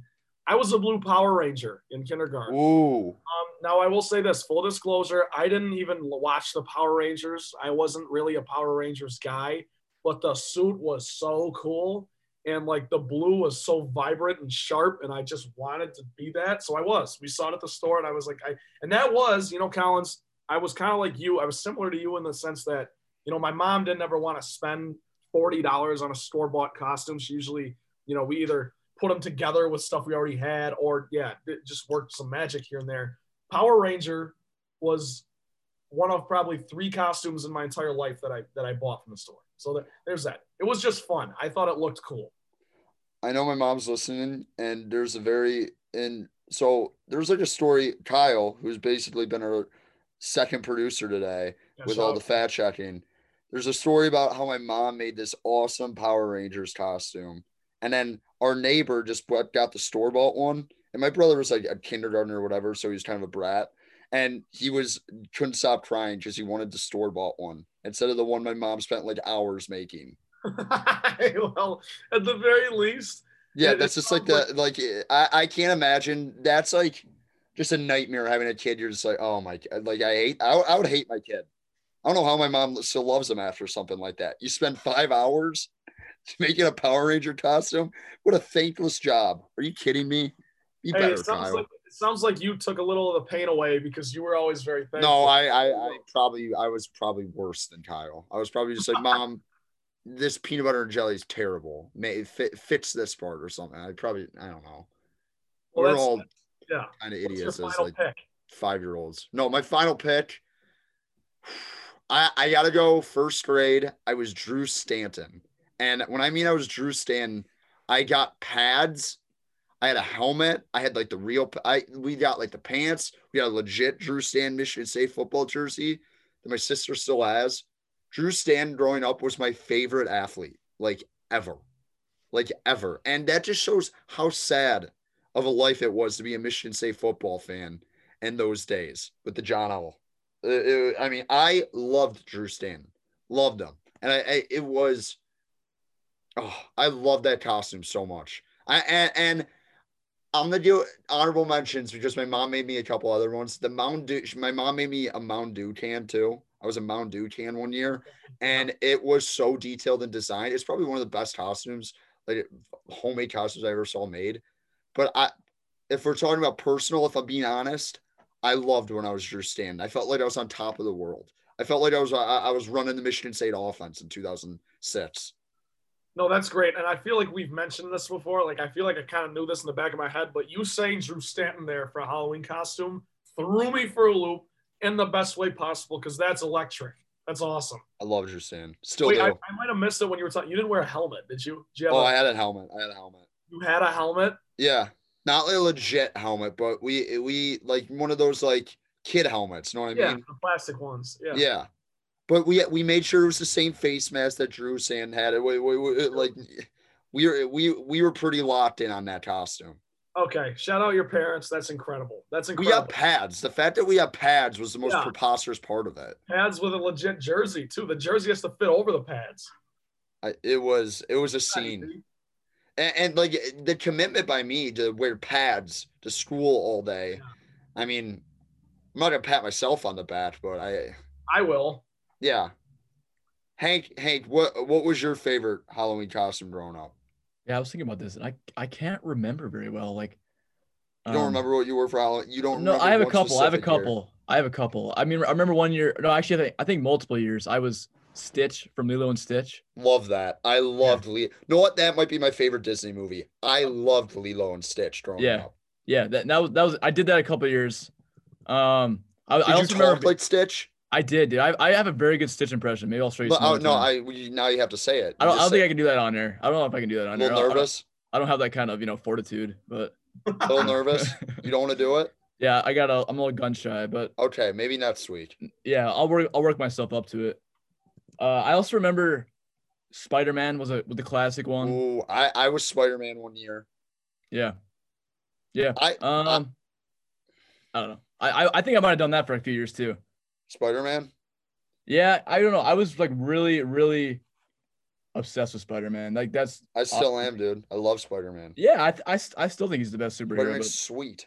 yeah. Hey, which, which, which Spider Man's the best one? I got Tom Holland. I will not take any no, no, no, no. Are you a Tobey guy? You're a Tobey Maguire. Tobey guy. Maguire, man. Let's go. Dude. Oh, Tom Holland fits the part don't know. better. He's actually like a teenager, and he's like, No, you know, I, I'm an Andrew Garfield guy. You guys Oh can take my both of them. Oh my god. no, like are him. you kidding? I, he was terrible, Trent. no, I liked I liked that movie. I guess I liked the lizard movie. That was that was a good one. The original, the original Spider Man trilogy is the best. I mean, it's hands down. Well, that about director's also from Michigan State, so shout out. Anyways, I was also Captain Jack Sparrow one year. So Oh, was wow. I, I. That almost made the cut for me. I loved being Captain Jack Sparrow. Yeah, that was a good one. And that was I- when we- we went all out. I mean, we had the rings and the necklace. I mean, I, I still kind of dress like that with like the yeah, yeah, yeah. but uh, yeah, that was a good one. And then I got I got through this back too. When I had shorter hair, I made a pretty good Maverick from Top Gun. There you go. When I when I You had know what? I can totally see. You kind of resemble Tom Cruise a little bit in the face. How? A little bit. Come on. Well, Hank's I, got blonde hair flowing to his shoulders. How does he resemble? well, I'm Tom saying when you when I had all? shorter hey, when I had shorter hair, I did kind of pull it off a little bit. With the But- glasses on too, I can totally see. Right. Right. You're, you're you're talking to a person who loves Tom Cruise. I have a Tom Cruise cocktail poster up in my room, uh, in my apartment right now. So I love Tom Cruise. I might be Tom Cruise from Cocktail next year. That might be my costume. hey, I you don't think you, have- anyone knows what that movie is. I love you that could be a, movie. you could be a risky business guy. You kind of look like that too. I don't think I've ever seen Risky Business. Also, I wanted to say this: I hate Pirates of the Caribbean, and What? it gets my roommates so mad. I hate it. It's it's an electric franchise. You're missing out. You need Yeah. to- uh, no, you. It's it's fantastic. I will not take the slander on this podcast. This. Do you like think it's funny? Caribbean. I don't think it's funny. I never bought hilarious. Captain Jack shenanigans, even when I was like ten. I was like, this guy stinks. He's uh, he's awesome. Dude, that he's- franchise is so good. You, you wait, you're slandering Johnny Depp right now, Captain Jack? Is that what you're slandering? Johnny Depp just gives me like I don't like I've I think that's like someone like face value. When I was eight years old, I looked at him and I was like, yeah, I, I just don't like that guy. Just like I don't, I don't know what it. I think it was after Charlie and the Chocolate Factory, the second say- one. I'll never forgive him. I'll never forgive him. Probably the Willy Wonka. I think a lot of people kind of were off Johnny Depp after that. No, that. it's like I I can't trust this guy ever again if he Yeah. even thought this was remotely a good idea. No, I agree because I when I s- I couldn't believe that was him. I, I was like, it was "Who is scary. this guy? Yeah, yeah, It it, was it was scary. weird. I didn't that was a it. very weird look. You're right. I'll give you that. I'm trying to think if I have any more honorable mentions. This is where I wish we can get the fans involved in the show a little bit. Well, but- I got one. I got one for my sister. I was the. I don't remember this. I was the Mad Hatter, I guess. oh, Alice from uh, Alice in Wonderland. I for, for some reason I remember the hat, but I don't remember actually being the Mad Hatter. I don't know. That's kind of a, that's out of left field, dude. I don't know. My mom made my brother's friends in eighth grade a Teletubby costume that was awesome. My mom made my sister a tennis ball. She was a tennis ball, just like a little puffy tennis ball. It was so. I actually went as it like as a high schooler, but it's it's just it, it literally said Penn on the front. That was a good costume. Uh, other than that, I- think I was Buzz Lightyear a couple of years. Buzz Lightyear's my guy, not Oh, a Woody guy. If you like Woody over Buzz, I mean, you can kick rocks, but You know, I'm pretty sure my brother Miles was Woody one year. I'll have to fact check that. I think he was Woody. Seriously. I love Woody, but I mean, it, it, it- No, no, it no. Don't don't backtrack. no, no, no, no. If push comes to shove, Buzz is my guy. He's he's in my coaching tree. He's my guy. Okay, but Tim Allen or Tom Hanks? Tim Allen, are you kidding me? Have you watched Home Oh, man. Improvement at like six thirty in the morning on TBS on a Saturday? I forgot you're a huge you're a huge like sitcom guy. You love Reba. I forgot. Yeah, I mean, who doesn't like Reba? Yeah, I, I- Reba. If you've watched Reba for more than ten minutes, you're like, this show is fantastic. that I'll just tell you that. Fair point. I'm just saying, Reba, Reba, shout out Barbra Jean, just an absolute superstar in that show. But I, I, I, I think we're gonna take a quick break here. After the break, we're gonna get into the NFL, talk a little Lions, help Hank with his fantasy team, and I give our weekly picks. I, I watch out, guys. I'm getting starting to get hot, but keep it locked in here at WDBM. Back here at the Green and White Report, Ryan Collins, Trent Bally. About 35 minutes till kickoff in the NFL. TB's had his Marvin Jones jersey on. He's out. He's at the whole Bally crew in Skyview right now. Are you how? Did, did, did you make the boys some food or are you guys doing pizza? What's going on? You make your famous chili? Well, you know what? I, I didn't make the famous chili. I didn't do that. I, I haven't done that at all yet this year. Actually, it's kind of. I, When you do, I'll come over. That when you do, Okay, okay. Well, we'll, whenever whenever we get Rabs up here to watch a game, we'll do the chili. should we we should just have a chili cook off because I've I've been getting in the midst of the chili game. I use my mom's recipe, pretty solid, good white bean chili. Is it sweet or spicy chili? It's white chili, so it's not like Oh, I see. I didn't think they made sweet chili. What are you talking about? What Well, is it's that? Not, it's not like sweet. It's just not. It, it tastes more tomatoey than spicy. Maybe I don't know the chili vocabulary as well as I thought I did. Well, I don't think I do either. I might be making stuff up, but whatever. It- I think you might be, but I, I could also be completely wrong. So who knows? well, it's it's Sunday regardless. No, we don't have any plans for food, but there will be food. We'll figure it out. I think I might make pigs in a blanket. I got stuff, There you go. There you go. but I don't have enough for everybody. That's the- Oh, I have enough for like two people. dude, pigs in a blanket, just my favorite hors d'oeuvre ever. It is just so good. I don't dip it in anything either. No ketchup, no You mustard. don't have to. I It's they're just so good. no, I They're dip just so good. Definitely don't have to dip it. It's one of those foods where you can eat it without dipping it. Like chicken nuggets, you have to dip it. Am I wrong about that? Yeah, it depends. If it's a good spicy nugget, maybe you can just have one plain one out of the batch of ten. But yeah, That's you, you, you, spicy you nuggets. It already has its own flavor though, so you you don't. Need, yeah, you, yeah. You usually need mix in a ranch or a buffalo sauce. You are right. yeah. So But I okay, mean, yeah. I don't know how we got this Yeah. whole topic. This start, Sunday. Here we are. yeah, start the NFL segment of the show. a half hour. But I'll tell you, I mean, that was the most Lions Stafford era win of all time last week. The beat a beat a bad team in a very just I and I don't even know how to talk like describe the game. They obviously got very lucky that Todd Gurley did not go down and stuff, but they I mean they capitalized on the opportunity. Stafford made two or three fantastic plays and the Lions won. The Lions are now 500 playing the Indianapolis Colts later. We'll make our predictions, but they're in position now to make a run at making the playoffs. Yeah, Collins, we've talked at length on the Motown Rundown. Another plug. If you want our full thoughts on the Falcons game, go check that out. But yes, Lions pulling it out somehow. Stafford getting it done, and and these are just the vintage Matthew Stafford Detroit Lions comeback games that we love to see. Even if you're not even a Lions fan, it's exciting. It's so fun to watch. The cardiac cats. It's great stuff. But here's the thing: in terms of this Colts game coming up here, yes, the Lions are at three and three after starting one and three and you've now kind of crescendoed into this Colts game. You started with the Jaguars out of the bye week at one and three. You some you, you- beat them, basically beat the brakes off them as you should have. They're a bad team. And I think that game really separated the Lions from that bottom, bottom, bottom tier of the NFL. Like Yeah. the Jaguars are one of the three worst teams. The Lions are not. You know what I mean? So that's what I we thought learned. they were, so I was wrong. Well, was yeah, wrong. you weren't alone either. You know, a lot of people thought the Lions were one of the three worst teams in the league, but you kind of proved that wrong there. Then you go, you take it to the Falcons game. Falcons obviously a one and five record going into last Sunday, but they're talented as hell. I mean, there's talent all over that field. You got you know Julio Jones obviously could be you know for one catch to save my life might be the best receiver in football still. Uh, Matt Ryan is more than capable of beating you. Calvin Ridley, uh, Gage, all those boys, and, and obviously uh, Todd Gurley. So that that's just a talented team. Obviously, uh, you know, a subpar defense in the Lions. That's essentially what won them the game. You take advantage there on that last drive. But now here you are. You're playing a good team for the first time since the Saints game.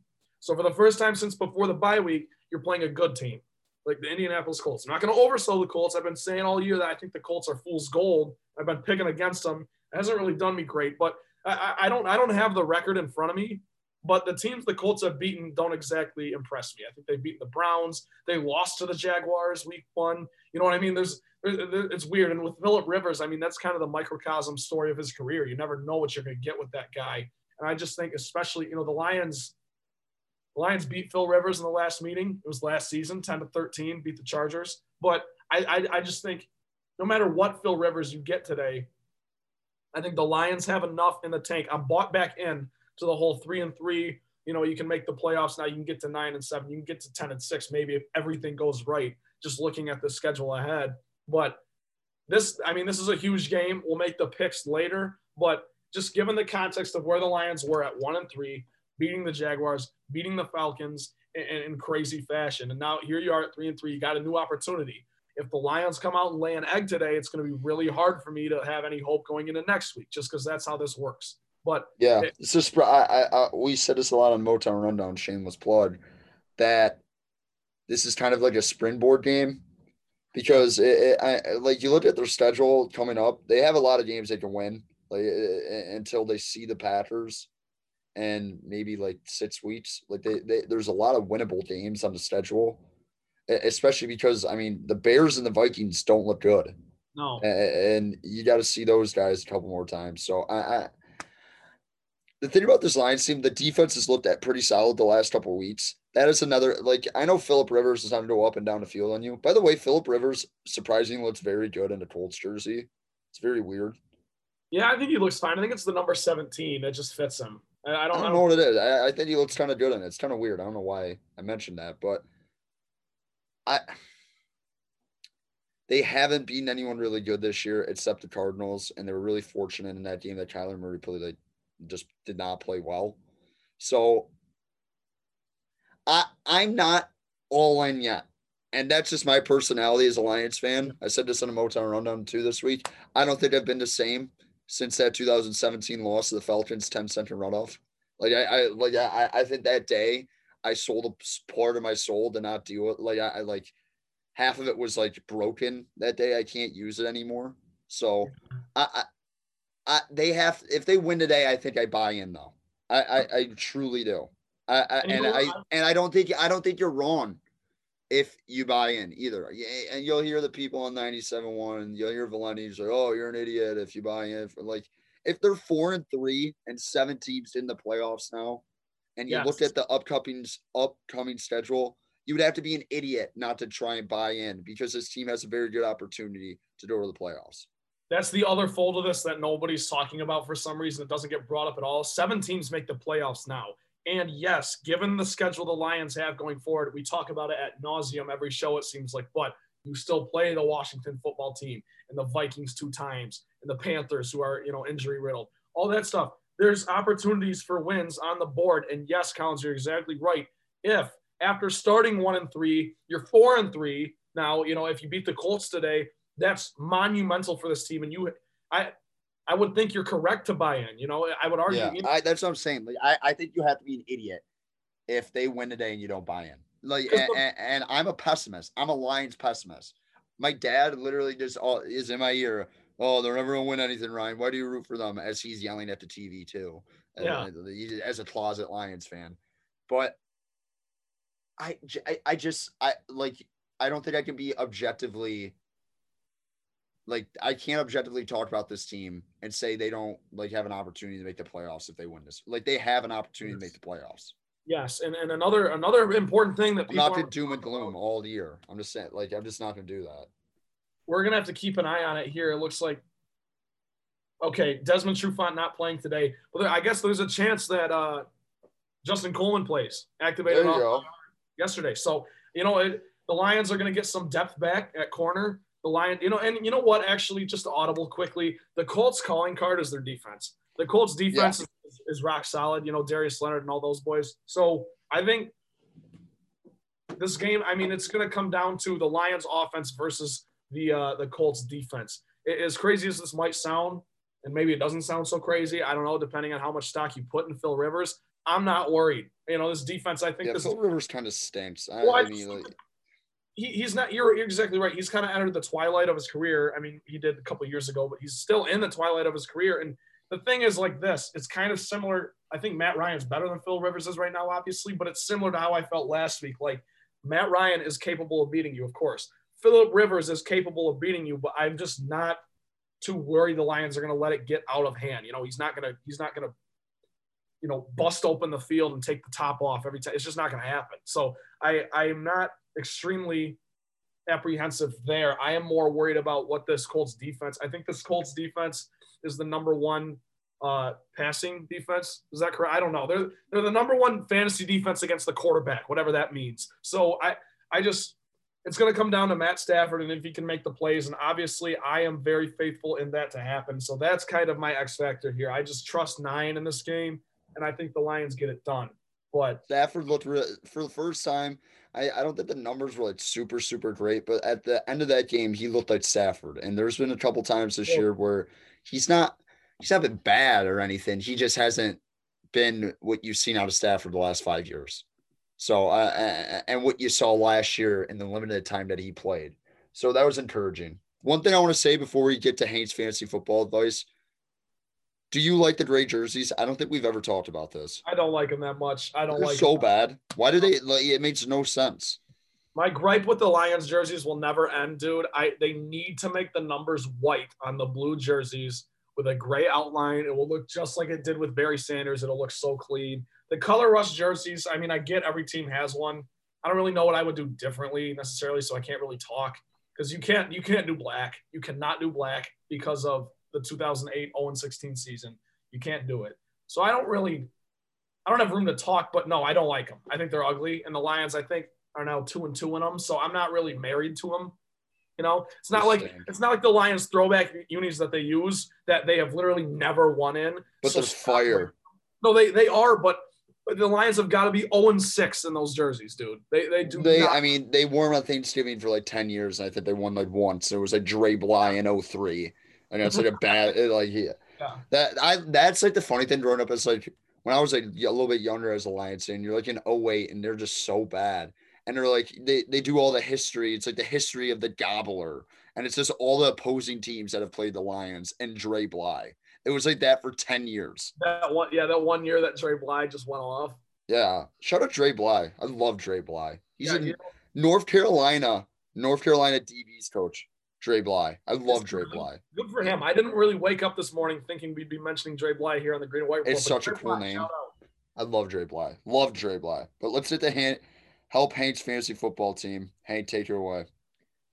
Help Hank's fantasy football team. Best segment of the show, boys, because you're helping me. We got to out get a lot. better name for that. I mean, uh, It doesn't roll off the tongue very well, does it? no, it doesn't. But Yeah. continue. Anyways, this week we're focusing on Stefon Diggs. I uh, provided for you in the doc a screenshot of my lineup. Thank you. But yeah. I, I still want you to explain to our listeners the context of the move. Okay, here I took Stefon Diggs out of my lineup for the first time all season. I'm yielding the spots to AJ Brown, Justin Jefferson, and this week, little, little wild card, Diontae Johnson. Who went off last week? He did. He's had injury problems all year. But the reason I took out Stefon Diggs, the Bills, and especially Josh Allen after a huge, like crazy start, doesn't look that great. Yeah, I I don't know about this move. I think Diggs is gonna get more touches than Johnson does. And Pittsburgh just spreads the ball out, so you never know who's really gonna get going. I love Stefon Diggs as a player. He's he I, I think he's a stud. I would keep Diggs in your lineup.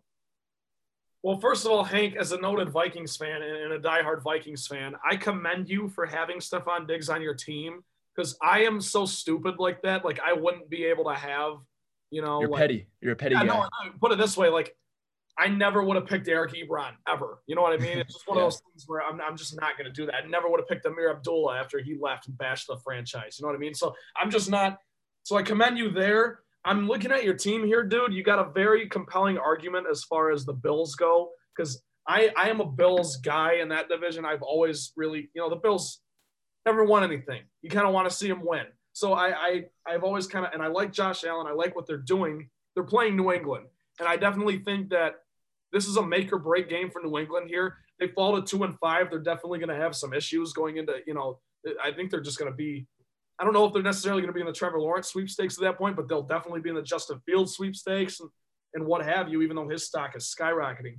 But it's weird because I think Bill Belichick feels the pressure here. I think he's going to put together a masterpiece of a defensive plan. So I would leave Stefon Diggs on your bench, I guess.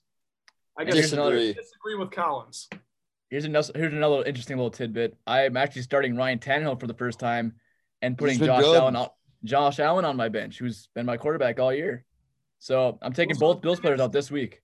If you're gonna if you're gonna go with the game plan with Diggs, you got to roll with it with Allen too. Then right? I mean, you got I think so. Yeah. If, if I'm picking the Patriots, then I'm picking the Patriots, man. exactly. If you're gonna if you're gonna not play the receiver, then you can't play the quarterback. What's the point? Here's Collins, and if you don't like Diontae Johnson, you might also like Tee Higgins with a favorable matchup on my bench as well. Are you like in an eight team league? How do you have all these receivers? No, I'm in a I'm in a, I'm in a 10 team league, but you know I I kind of like playing with? Do you guys watch sports? I work the waiver wire, like, unbelievably. Is your team good? Uh, I had a rough start, but like I said, look at the uh, my waiver wire pickups are Justin What's your line? What's your record? That's all I want to know. four and three, four and three. Okay, that's So not good. bad. Your team's pretty good. Yeah, Let's move But- on to pets. yeah, you're right. Let's move on. We, Thank we, you for, we gotta uh, keep we gotta keep we gotta keep the show sharp. Yeah, I don't know how I don't know if that would help me this week. We had a 50-50 split here, but we're gonna I- roll with what we Start had. Dids, trust me. Don't start them, Trust me. All right, let's move into the picks here. I'm waiting for So, Sloan. to are get you the gonna queued up. say the records because I'm I feel like I'm a sharp now. Not really, but I'm above 500. You are still above 500. You're hovering. There we though. go. You're hovering. But Trent, you had a good week too. So Collins, you, I You had a went- great week. Not a good. I had a great week. I went. you, you had a good week. You had a really good week. You did. Let's let let's let Hank get the records out. We're talking over him. All right, go for it, Hank. Collins, you went seven and six last week. You're, uh, Take you're st- yeah, you're staying at 41, 38, and three. Trent Bally with an eight and five week last week, 37, 42, and three. So, you know, you're, you're fighting you your way go. back a little bit. Yeah, one week at a time, man. One week at a time. If I finish the season at 500, I'm a happy man. All right. I don't know what's going on. We got we got no music. That's fine. All right. We don't need the music. Hey, We it's don't all need right. it. We'll bring our own energy. I We'll as do my it live. just cracked so bad, but there we go. We'll do it live. Here we go. First game. Rams favored three and a half points traveling to play the Dolphins. I think the Rams win by hundred. I know it's Yep. Tua's first start. I yeah, I see like differing opinions on it. I think it's a stupid move. Like yeah, I, I think that y- you know Ryan Fitzmagic is. Let him have like two or three bad games, and then you bring to it. Like I, I Yep. saying that maybe just like one game, like he has one off game, and then you bring Tua in the midst. I think it's just kind of a weird move to make in the middle of the season. Maybe two Tua's just that much better than Fitz. So I, I- it could be that, or it could be like, hey, let's get more eyeballs on our team. If you're a Miami Dolphin fan, I, I, I don't know. I didn't like the move. I thought it was weird. I think the Rams win by hundred. Yeah, you know, Collins, I'm with you. Not going to elaborate on it a ton. I just don't. I don't understand the move. I believe the Dolphins are three and three, correct? Yes, And that division is still. I don't want to say wide open, but it's winnable. Not the Patriots yes, juggernaut anymore. So I don't really get the move either. You're three and three with Tan or not Tannehill, uh, Fitzpatrick. So I don't understand the Tua move. And with that being said, I don't think Tua's going to really play that great. This line is the way it is because Tua's playing. They're trying to suck you right in. But yeah, I think the Rams win comfortably. We'll see. I mean, yeah. I But the three- three only and half, are you kidding? They win by at least yeah. They win by I, at least, I the only way they make this move though is that Tua is just head and shoulders above Fitzpatrick. But the thing about it, the reaction after they made the move, it wasn't like that. That's why that's why I'm exactly. And the Rams are a good team. People forget the Rams are good. So yeah, they got I good don't- I don't defense. really understand this line at all. But okay. Next game. Raiders traveling to play the Browns. Browns favored minus one and a half. Raiders money line. I Browns lose Odell Beckham, but I mean he I mean he wasn't having a great year by any stretch of the imagination, but I, I don't know. This is the Ran, the Raiders are one of those teams. So they win two in a row, they lose two in a row. They they, they just kind of play their competition. I think Derek Carr has a good day today. Raiders win. I'm going to do some Ryan Collins mental gymnastics here. I'm going to pick the Browns simply because Baker Mayfield looked exceptional once Odell Beckham left the game. Oh my god, there you go. That's what all those Browns fans are telling him. Yes, exactly. got to open his eyes, So- spread the spread the ball out more. Yes, yes. Beware of dogs. Apparently, that's a thing for the Browns. By the way, I didn't know that until last night. So Is it like the saying? dogs. Is it like one pride? yeah, it's on their it's on their Bud Light beer can. It says Is it? So one pride. Yes. So Wow. I got the Browns. I got the Browns. They're going to make a statement today. Baker has another good game. I really believe. I am a Baker guy. I hope he plays well, but I don't know. I don't think so. Fair.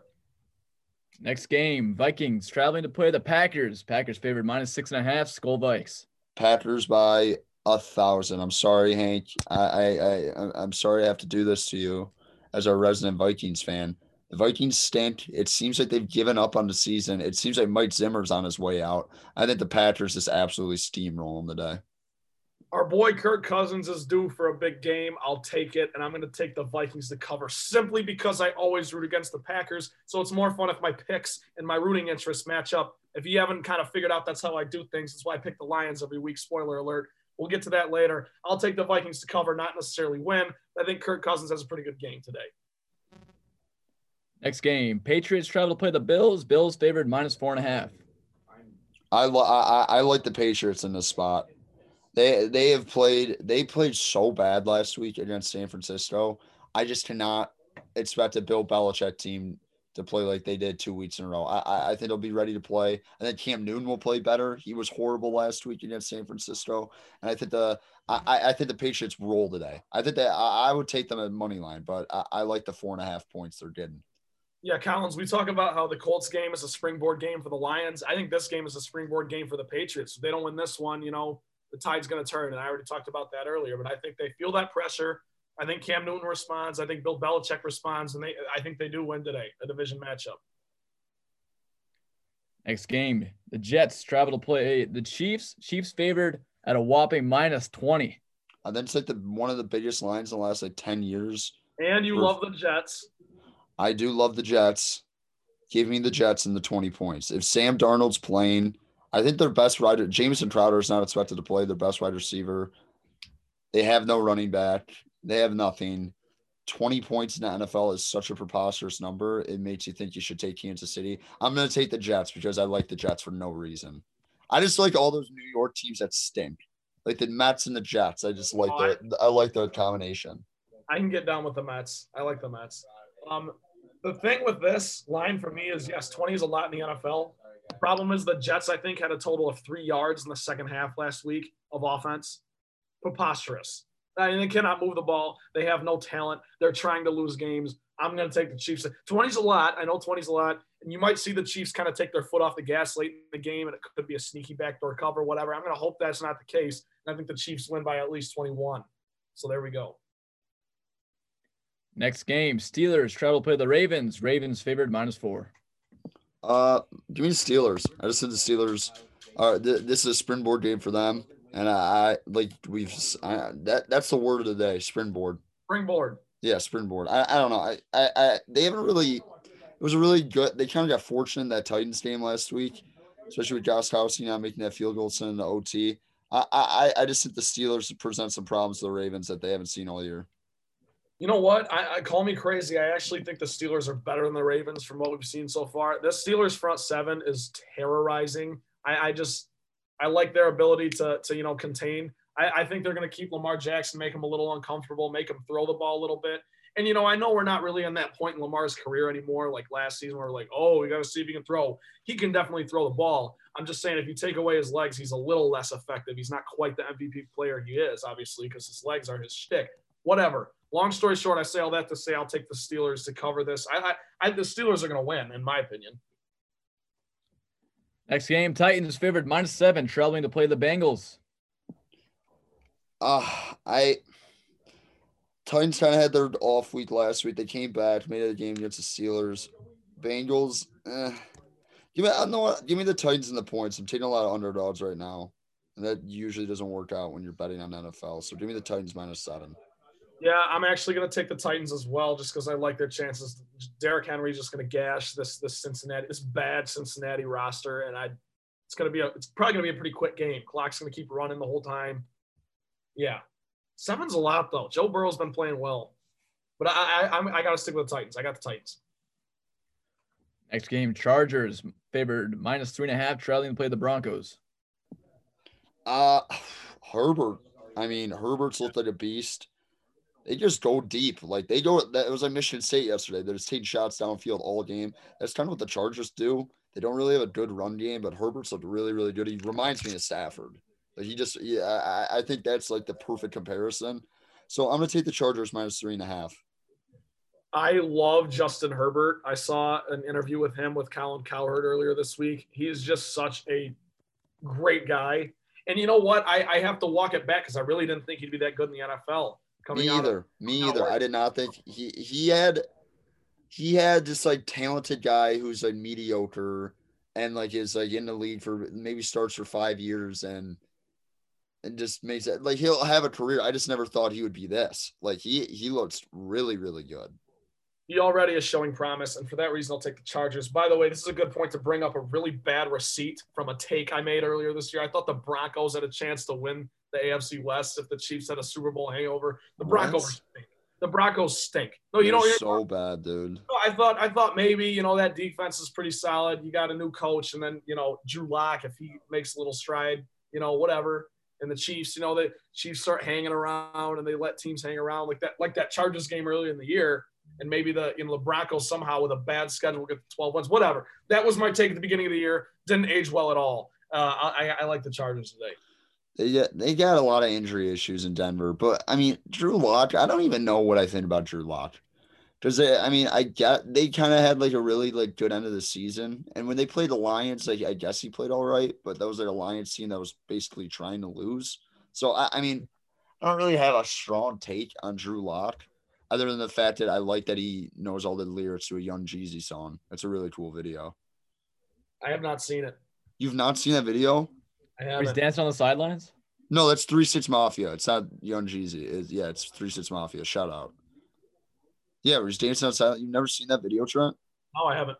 You should That's watch like- it. It's, it's entertaining. That's like Alright. the only reason that anybody likes him. Yeah, that seriously. You're right, Hank. That was a fa- fantastic point. Okay, There's no other reason. Is uh, like there's just some big Mizzou fans, I guess. He wasn't even that good at Mizzou. Like, I don't know. All right, that's on my to-do list. As soon as the Lions game is over, as soon as the Lions win, I'm, I'm gonna watch Okay. it. Next game, Saints favored minus four points, traveling to play the Bears. Mike Thomas not playing again. I mean, a- a- as someone who drafted Michael Thomas first round of their fantasy team, I know no one cares, but it has been a rough go with Yeah. that. Uh, Bears looked horrible last week. Matt Nagy needs to give up the play calling duties. I honestly oh, think Mitch Trubisky is better than Nick Foles. Like I, I do, and I, I, I know they're both not great options, but Yeah. Nick, like I just, they're doing nothing on the offensive side of the football right now. But I say all that just to say I think the Bears somehow will find a way to win today. Just their defense is so good. They were so bad on Monday, and this this team just seems like a, a team that's a luck their way into a eleven and five. Okay, I am completely on the other side of it. There, I think the Bears stink. They're the worst five and two team ever. They looked horrible last week because they are horrible. You're right about Foles. I actually think Trubisky is a little better. I think we can say that now, but it doesn't matter. Not saying a whole lot. So, uh, yeah, I don't know. I like this. Alvin Kamara is still an unbelievable player. Drew Brees is definitely still capable of beating you. Yes, the Bears' defense is very good, but the Saints, uh, playing in Chi- Soldier Field. Okay, this is also kind of a kind of a weird factor. Soldier Field stinks. That That's- Okay, uh, don't. I mean, No, everyone yeah, hates- that's the most unobjective thing I've ever heard. everyone hates Soldier Field. Who Bob- who hates Soldier Field? I think everyone likes Soldier Field. Well, no, I think it's known to be like a like a slop fest, right?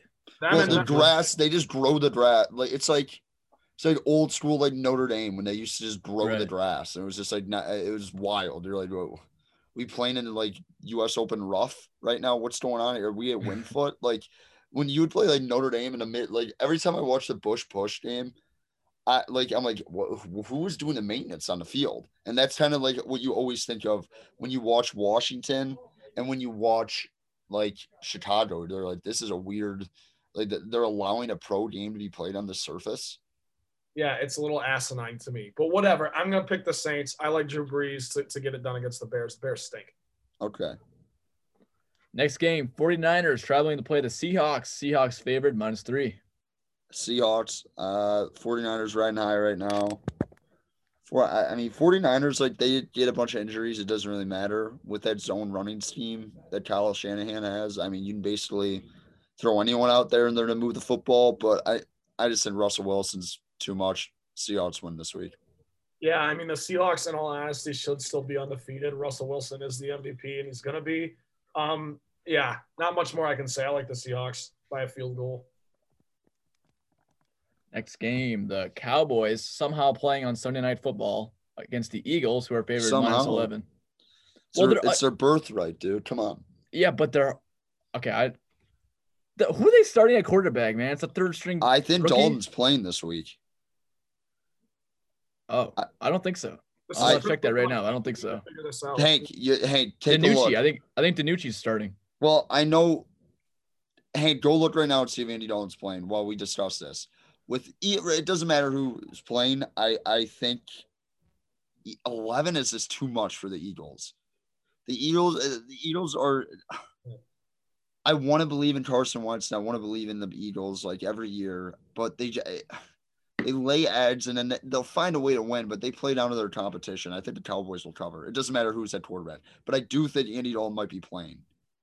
Well, no, Andy DiNucci, Dalton. DiNucci's playing. Yeah, He is. is. Yeah. Um. Okay, then ESPN's ticker yesterday confused me. Hey, that's not your fault. That's ESPN's fault. We'll, we'll just leave it Yeah, there. yeah. Put put the blame on ESPN. Collins, you said it. 11's too much for the Eagles for me personally. I, I just the Eagles aren't good. The Cowboys aren't good. If this line Cowboys was are so bad, if so this- bad. If, this- if the line was nine and a half, I'd pick the Eagles to win by ten. It's 11. So I'm going to pick the Cowboys to cover. Stupid mental gymnastics, whatever. The Cowboys stink. The Eagles are horrible. This is the worst division in the history of football. And I actually like Washington's chances to actually. I like Washington. Yeah. Whatever. I don't know. But I'll take the I'll take the Cowboys to cover. That's going to be a boring, boring, boring game. I'm going to watch it, but it's going to be tough. Washington's on bye, but I mean, I absolutely love their defense. And I, I like you said, like uh, we kind of like showed you, like, oh, Washington might win the division. Well, they're like two and five now, and I think they're going to win the division. Yeah, no, I, outlook, yeah. Plus, and people would be like the Eagles look better, or like I, I don't know. I think Washington's gonna win this division at like six and ten. Yeah, I don't I disagree with you. I know nothing about DiNucci, but give me the Cowboys, man. This guy's gonna go off tonight. I just got a you, feeling. You believe, Hank? I gotta believe. JMU, I gotta believe. JMU uh, Bulldog fan, Hank. I know nothing about him. Third string rookie, man. i I'll take him every time. take him every time. every the time. James Madison. James Madison, Brad DiNucci. Sure. Anyways, next game. Tampa Bay favored 13 points, traveling to play the Giants on Monday Night Football. Uh, I think the Giants made the same. Giants defense is pretty good. So is the Buccaneers. Buccaneers are really good. By the way, when I went to Qdoba Wednesdays where they got the deal and stuff, I saw a guy in a Devin White Tampa Bay Buccaneers jersey in East Lansing. I've never been more thrown off in my entire life. So I'm gonna go with the Bucks. I think it was the most random jersey I've ever seen just out and about on a Wednesday to say no, to say the least. I mean, I'm still thinking about it. I can't even talk. Like uh, my words are fumbling because that is a preposterous move. Maybe he goes to LSU or something. He was visiting his buddy. I don't. I don't know. It, it, made no sense. I was very shocked. Derek White is very good at football, but still, I was like, huh?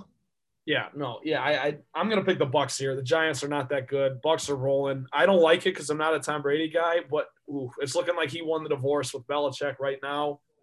So I'm gonna pick the Bucks. Okay. And our final game at one o'clock, the Colts favored three points, traveling to play the Detroit Lions one pride money line. I I don't Let's know how go. you don't. If you look at this line and you don't take the Lions, I, I I just I have zero faith in Philip Rivers to move the football like at a consistent basis. Like the Lions defense stinks. I, I and the Colts have a good offensive line, so I do think they'll be able to run the football in the Lions. But I I think Stafford has a vintage game today. I think they get to four and three and they make a little run here, which uh, I, I don't know if that means any bid pitcher that they're going to be a good, like a very like a contender of any sort. Like I still think they're probably in the middle of the league or just above the middle of the league. But I mean, you make the playoffs, you make the playoffs. Like I'm, I'm never not going to take making the playoffs. So one thing that sucks is Patricia's probably going to be here another year if they do that. But I'd rather have them make the playoffs than Patricia get fired hate to say it, but I mean, hey, I think the Lions win today. I no trust in Philip Rivers. One pride, right, Trent? One pride, baby. H- hype up the fan base. Hype up the fan base. Lions looking relatively healthy coming in today. Decker was questionable. He's playing. I just found out Justin Coleman's playing. That's huge. I'm a Justin Coleman stan. This is the first. I thought time- Decker was out. I, th- I thought I saw he was inactive. He's active. I, thought, I think he was initially listed as an active or something because I saw that too. But he is he is playing. He's been really good this year. Taylor Decker's been really good this year. The only notable inactive player today is Des Trufant. So you know that guy does not have a hamstring anymore. Oh, I'm convinced. You're getting Coleman back. So I like the Lions. I like them to contain Phil Rivers. I like them to keep everything in front. I like Stafford to win you this game. It's going to be a little gritty. I forget what the over under is for points. You know, yeah, I, I think this will be a high scoring game. I, any game the Lions play in, I think it's going to be high scoring. I'm going to be honest. It, and especially if you follow the Lions as closely as we do, you know, last week was low scoring and gritty. This week's going to be high scoring and high flying, and, and yeah. So it'll be fun to watch. Kenny Golladay, another big game. Pay the man. Marvin Jones might have a few big catches. Throw the ball to Hockenson. Give Adrian Peterson less than 15 carries. Yes, please. Play Swift. Swift the ball. Give carry on the ball. Lions roll. One pride. That's right. By the way, according to CBS Sports, the over under is 49 and a half. Over. Over. Over. Over, baby. One pride. Let's go. Good show. One pride. Great show. And for that, that I mean, that's to do it for us. I mean, TV hype the fan base up as we leave, but great show of Green and White Report. I was I, I am very happy. I had to wake up a little bit earlier than I wanted to, so I could do this and, and dance on Michigan's grave a little bit and do some other things. But we'll see you guys next week at 11 o'clock. We're going to continue doing this live at 11 o'clock over Zoom. We might have some audio issues here and there, but stay with us. We're trying our best. Shout out to Hank, our producer. He's killing it. Shout out to Lute Stone, sports director, who's helping Hank in the studio. But for Ryan Collins, Trent Bally, Henry Menacos, and Lute Sloan, we'll see you guys next week at 11.